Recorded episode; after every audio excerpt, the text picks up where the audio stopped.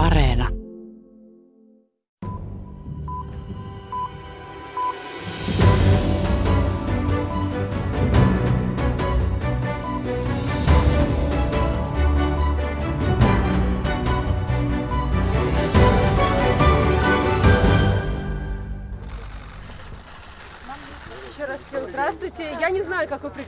Venäjä on ottamassa yhä tiukempaa otetta oppositiosta ja maansa aktivisteista ennen ensi kuussa lähestyviä parlamentin alahuoneen vaaleja. Конечно, я считаю приговор неправосудным, незаконным, я буду его обжаловать. И опять же, ограничение свободы – это, конечно, не СИЗО и нереальный срок, но все равно... Totta kai olen sitä mieltä, että tuomio on laiton ja epäreilu. Aion valittaa siitä. Näin sanoi juristi Lyubov Sabol tämän kuun alussa – hän on yksi vankilassa olevan oppositiopoliitikko Aleksei Navalnin tärkeimmistä tukijoista ja aikoi asettua ehdolle Duuman vaaleissa. Sobol sai tuomion, jolla rajoitettiin hänen liikkumistaan. Viikko sitten Sobol lähti tiettävästi pois Venäjältä. Viranomaisten hampaissa Venäjällä ovat myös tasa-arvoa puolustavat feministit, joita vastaan käydään ideologista kamppailua.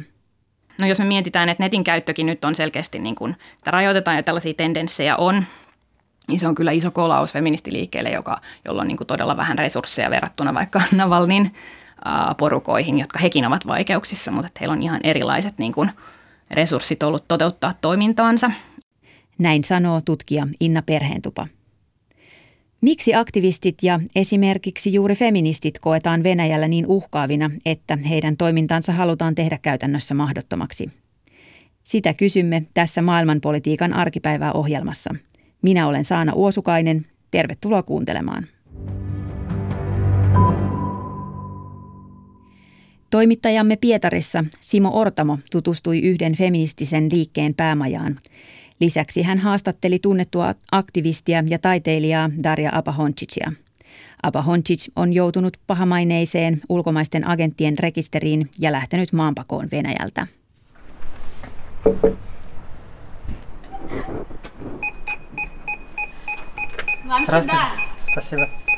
Pietarissa on koputettava sisäpihalle aukeavaa ikkunaa, jos haluaa päästä sisään feministiseen tilaan nimeltä Eevan kylkiluu Riobrajevi.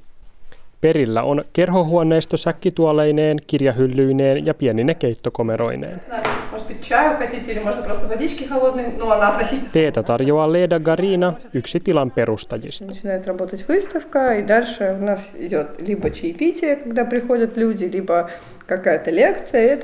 Garinan mukaan tilassa järjestetään muun muassa luentoja, naisten tukiryhmän kokouksia ja joogaa. Yhteisö kustantaa myös tytöille suunnattuja satukirjoja, tutkii Pietarin seksityöläisten hyväksikäyttöä ja vetää kävelykierroksia, joilla kerrotaan, ketkä Pietarin klassisista mieskirjailijoista pahoinpitelivät perheitään. Ну, в среднем к нам приходят молодые девушки, это студентки, Koordinaattori Julia Karo Puhina kertoo, että tilassa vierailee tyypillisesti nuoria naisia, usein opiskelijoita. Uusia ihmisiä tulee koko ajan lisää. Suosion kasvu on feministien kovan työn ansiota, aktivistit vakuuttavat. Myös sosiaalisella medialla on vaikutuksensa. Tietoa tasa-arvosta on saatavilla aiempaa helpommin. Feminismi ja naisnäkökulma ovat jo saaneet jonkinlaista jalansijaa Venäjällä. Museoissa esitellään naishistoriaa ja feministejä näkee asiantuntijoina televisiossa. Tämä ei silti tarkoita, että valtiovalta suhtautuisi suopeasti feministiseen aktivismiin. On enemmänkin sääntö kuin poikkeus, että poliisi hajottaa feministien festivaalit. В этом году мы так расстроились, никто да, не пришел срывать фестиваль. Да. Мы такие, а где, где полиция, что да. такое? Tänä vuonna odottelimme ja ihmettelimme, missä poliisi oikein viipyy, eivätkä he koskaan tulleet, Karina naureskelee. Muutoin viimeisen vuoden aikana on hiljennetty aktivisteja monin eri tavoin Venäjällä. Eräs keino on ollut lisätä vallanpitäjille epämieluisia tahoja ulkomaisten agenttien rekisteriin. Muodollisesti kyse on siitä, että ulkomaisiksi agenteiksi rekisteröidyt tahot saisivat rahaa ulkomailta ja edistäisivät vieraan vallan etuja. Käytännössä nimitys tuo mieleen vakoojat ja petturit, mikä tekee leiman saaneesta hylkiön suuren yleisön ja yhteistyökumppanien silmissä. Ulkomaisten agenttien rekisteriin on päätynyt hallinnolle epämieluisia tahoja, kuten vaaleja tarkkaileva Golos, ihmisoikeuksia puolustava Memorial sekä itsenäinen verkkomedia Medusa. Viime vuodesta lähtien rekisteriin on voitu lisätä myös yksittäisiä henkilöitä. Joulukuun lopussa näin kävi Pietarin feministiyhteisössä mukana olleelle Darja Apahoncicille sekä neljälle muulle aktivistille ja toimittajalle.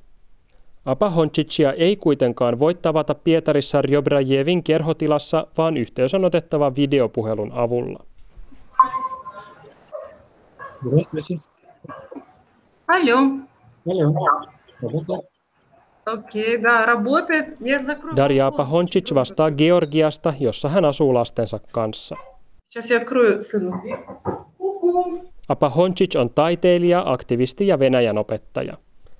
Noin kymmenen vuotta sitten hän alkoi kampanjoida reilujen vaalien puolesta ja valtion väkivaltakoneistoa vastaan. Что это системная проблема и что она и- и в гендерных вопросах она есть. Hän Сейчас я sanoo, открою että сыну. alkoi ajan kuluessa ymmärtää, kuinka vallan ja väkivallan käyttö liittyy aina myös sukupuoleen. Hän huomasi, että feminismi puhutteli yhä enemmän. И мы сделали, не знаю, сотни э, вещей и перформансы, и акции. и Apahoncic фестивали, laskee и olleensa mukana выставки. sadoissa tempauksissa ja И в Финляндии мы mielenosoituksissa.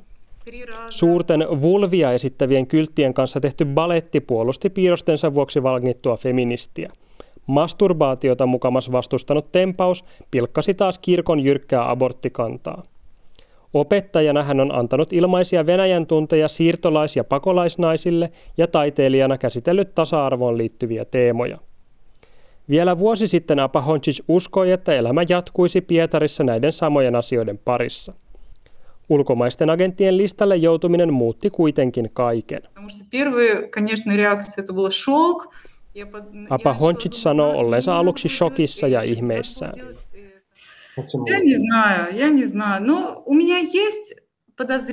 Hän ei edelleenkään tiedä todellista syytä sille, miksi juuri hän päätyi ulkomaiseksi agentiksi.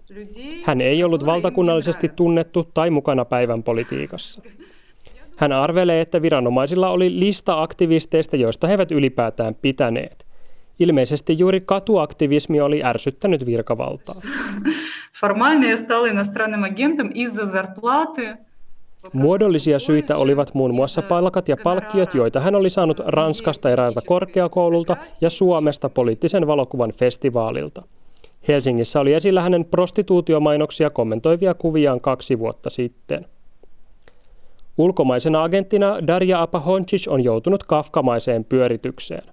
Hänen täytyy neljä kertaa vuodessa täyttää kymmeniä sivuja paksu raportti tuloistaan, menoistaan ja toiminnastaan. Какие я провожу мероприятия? Я не провожу мероприятия, я сижу дома. Apahoncic kertoo, että hänen toimintansa koostuu kotona olemisesta, kävelyistä, syömisestä ja nukkumisesta, ja näitä hän sitten kuvailee raportissaan. Lisäksi Apahoncic joutuu aloittamaan jokaisen Facebook-julkaisunsa kapulakielisellä ilmoituksella, jossa hän kertoo olevansa ulkomainen agentti, vaikka viestit kertoisivat lasten hammaslääkärikäynneistä.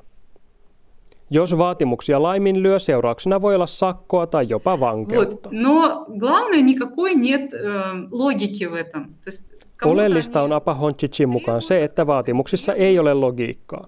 Lakia voi rikkoa tietämättään.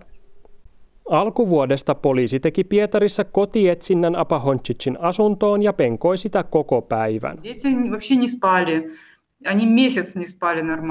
Lapset eivät nukkuneet kuukauteen etsinnän jälkeen, hän sanoo. Tämän jälkeen Apahoncic päätti, ettei hän jää odottamaan seuraavaa etsintää tai mahdollista vankilareissua, vaan lähti lapsineen maasta.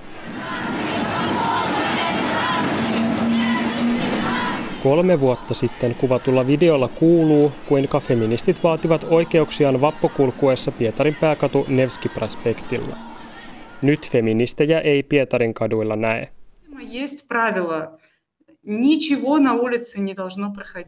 Apahonchichin mukaan kaduilla ei saa järjestää enää käytännössä mitään toimintaa. Hallinto on kiristänyt otettaan aktivisteista viimeisen vuoden aikana. Oppositiojohtaja Aleksei Navalnin tukijoita on vangittu heppoisista syistä ja moni on lähtenyt maasta. Darja Apahoncicin mukaan myös hänen kohtalonsa vaikuttaa muihin aktivisteihin. Heidän täytyy nyt varoa ulkomaisten agenttien rekisteriin joutumista. Uhka on todellinen. Heinäkuussa ulkomaisiksi agenteiksi nimettiin toimittajia itsenäisistä verkkomedioista. Lisäksi juuri feminismiä vastaan käydään ideologista kamppailua. Venäjällä on monien muiden maiden tapaan nähty jyrkkä konservatiivinen käänne. Apahoncicin mukaan erityisesti ortodoksinen kirkko on ollut hyvin aktiivinen ja on ajanut muun muassa aborttioikeuden kaventamista. Naisiin kohdistuva väkivalta on valtava ongelma Venäjällä. Kodin piirissä tehdystä väkivallasta ei voi saada tuomiota, jos seurauksena ei ole vakavia ruumiinvammoja ja seksuaalinen väkivalta on yleistä. Feministinä Apa Honcic näkee yhteyden lainsäädännön puutteiden ja Venäjän autoritaarisen hallinnon välillä. Диктатура не хочет бороться с домашним насилием. Диктатуре это неинтересно. Apa Honcicin mukaan diktatuureja ei kiinnosta vähentää lähisuhdeväkivaltaa, koska ne hyötyvät siitä. Valtion väkivalta normalisoituu, kun sitä on myös kotona. Darja Apa Honcic on menettänyt reilussa puolessa vuodessa työn, asunnon ja kotimaan. Hän yrittää päästä eroon ulkomaisen agentin leimasta oikeusteitse, mutta ei odota suuria. Muut suunnitelmat ovat vasta kehittymässä. Hän sanoo kaipaavansa valtavasti Pietariin, mutta ei pidä paluuta Venäjälle mahdollisena, ellei agenttilakia muuteta tai hallinto vaihdu. Mahdollisuuksia muutokseen olisi, jos kaikki venäläiset lähtisivät siihen mukaan, Apahoncic sanoo. Nyt ei näytä siltä, että näin kävisi. Näin Venäjältä raportoi Simo Ortamo.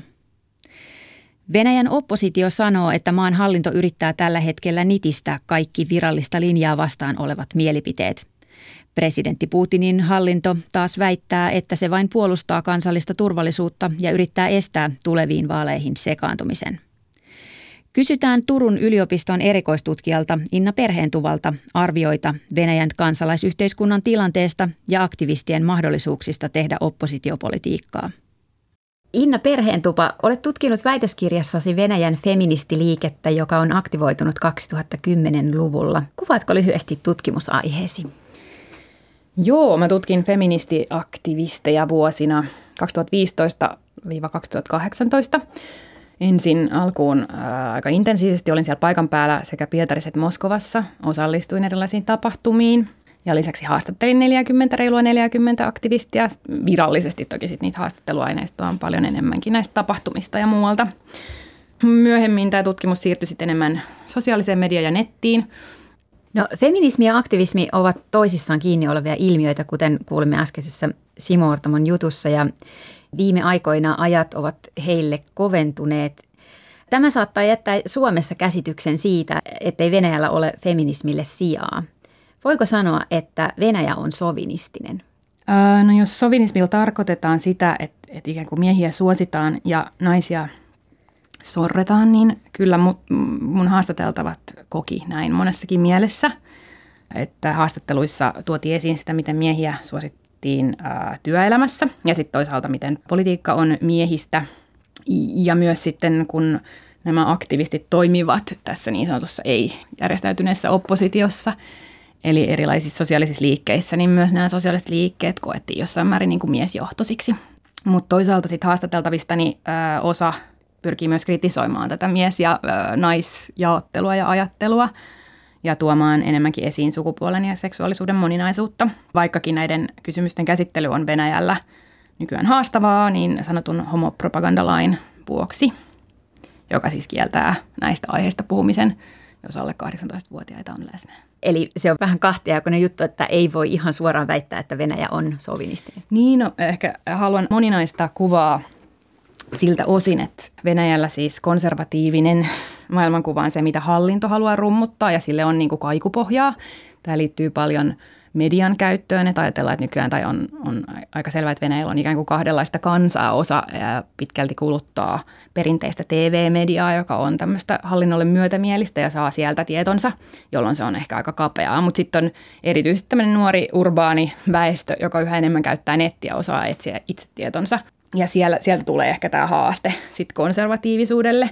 Että vielä kun puhutaan tuosta sovinismista, niin sukupuoliroolit on ylipäänsä vahvasti politisoitu Venäjällä – ja otettu hyötykäyttöön niin sanotun konservatiivisen poliittisen mallin ajamiseksi. Eli tämä konservatiivinen politiikka hyödyntää ja ikään kuin saa bensansa perinteisten sukupuoliroolien pönkittämisestä, eli naisesta ehkä ensisijaisesti äitinä, joka huolehtii perheestä, Ja miehestä taas sitten, jos, jos kärjistetään jo ö, tämmöisenä perheen suojelijana ja jopa niin kuin kansansuojelijana. Ja tätä ajatusta feministit kritisoi. No Simon jutun perusteella ongelma on esimerkiksi, että perheväkivallasta ei rangaista. Niin sekö on syy feminismin suosion kasvuun? No siis viime aikoina, kun tähän tuli muutos tähän, että tietyt muodot ää, otettiin rikoslaista pois, niin voidaan ajatella, että se on ehkä tuonut uudella tavalla tätä aihetta esille ja, ja siinä mielessä lisännyt mielenkiintoa, että on ollut myös muutamia tapauksia. Esimerkiksi Moskovassa kolme tämmöistä siskosta tappoivat itsepuolustukseksi isänsä, joka oli käyttänyt heitä hyväkseen pitkään, mutta sitä käsiteltiin murhana, eli tavallaan se oikeusjärjestelmä ei kyennyt oikein niin kuin ymmärtämään tällaista tilannetta, jossa perheen sisällä on koettu sukupuolittunut väkivaltaa pitkään ja, ja niin kuin tavallaan käsitteli sitä hyvin epäreilusti sitä tyttöjen tilannetta. Ja tämmöiset tapaukset on tosi paljon huomiota äh, nimenomaan sukupuolittuneelle väkivallalle. Mutta ehkä niin kuin jos puhutaan feminismin suosiosta, niin mun tutkimuksessa mä paikannan sen niin kuin uuden aallon sen, sen, että se heräsi tonne jo vuosille 2012-2013, kun aborttiin oltiin tekemässä laki, tai sitä oltiin rajoittamassa lakimuutoksella – Silloin oli Pussy Riotin tapaus, joka oli myös täällä lännessä ulkomailla näkyvissä. Että paljon tapahtui niihin aikoihin ja sitten nämä mun haastateltavat heräsi että paitsi että hallinto on aika konservatiivinen ja tämmöisiä konservatiivisia lakeja ajettiin läpi, niin sitten myös oppositiossa oli hyvin että tavallaan muut poliittiset ideologiat eivät päässeet käsiksi niihin asioihin, joihin feminismi heidän mielestä pääsee käsiksi. Ja keskeisenä just se väkivallan kritiikki oikeastaan kaikilla yhteiskunnan tasoilla, ei pelkästään niin kuin perheen sisällä, vaan vaikkapa armeijaorganisaation kritiikkinä. Miksi toisaalta nämä perinteiset arvot saavat kannatusta myös nuorten keskuudessa? Paljon vaikuttaa, että mistä hakee tietonsa ja se voi olla keskimäärin äh, valkoiselle heteromiehelle aika paljon palkitsevampi se konservatiivinen asetelma kuin vaikka nuorelle ei-heterolle, ei-miehelle – mitä muuten on, on tapahtunut nuorten politisoitumiselle? No mä ajattelen, että feminismi on yksi tavallaan ilmentymä siitä, että, että nuoret on eri tavalla ehkä poliittisesti aktiivisia tai yhteiskunnallisesti aktiivisia ja tämä on niin kuin laajempi ilmiö kuin pelkästään Venäjällä.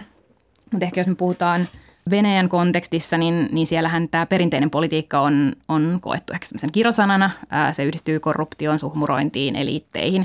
Et se on hyvin omanlaistaan se politiikka, mihin nuoret ikään kuin osallistuu. Ja se on tämmöistä arjen vastarintaa, toisin tekemistä, oman näköistä elämää, just sitä, että eletään tavallaan sen oman identiteetin kaltaista elämää. Ja, ja myös ehkä otetaan osaa protesteihin, mutta myös niin kuin tavallaan puhutaan siinä omassa elämänpiirissä siitä omasta, tuodaan esiin sitä niin kuin omaa arvomaailmaa – sosiologi ja nuorisotutkija Jelena Omelchenko on puhunut jokapäiväisestä kansalaisuuden heräämisestä, johon, johon liittyy just nuorten herännyt vastuu, vastuuntunne oman alueen ja maan tulevaisuudesta ja ikään kuin ulostulot tähän liittyen myös somessa. Ehkä se sosiaalinen media siellä vaikuttaa, se tapa, millä siellä kuitenkin nimenomaan tehdään näitä ulostuloja ja sanotaan mielipiteitä eri tavalla kuin ennen, mikä on meille täällä Suomessakin tuttua.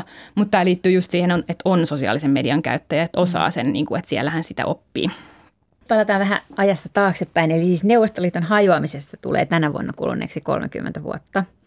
Ja Neuvostoliitossa naistahan arvostettiin niin työelämässä kuin kotona, ainakin virallisten puheiden tasolla. Miten arvioit kehitystä tässä suhteessa?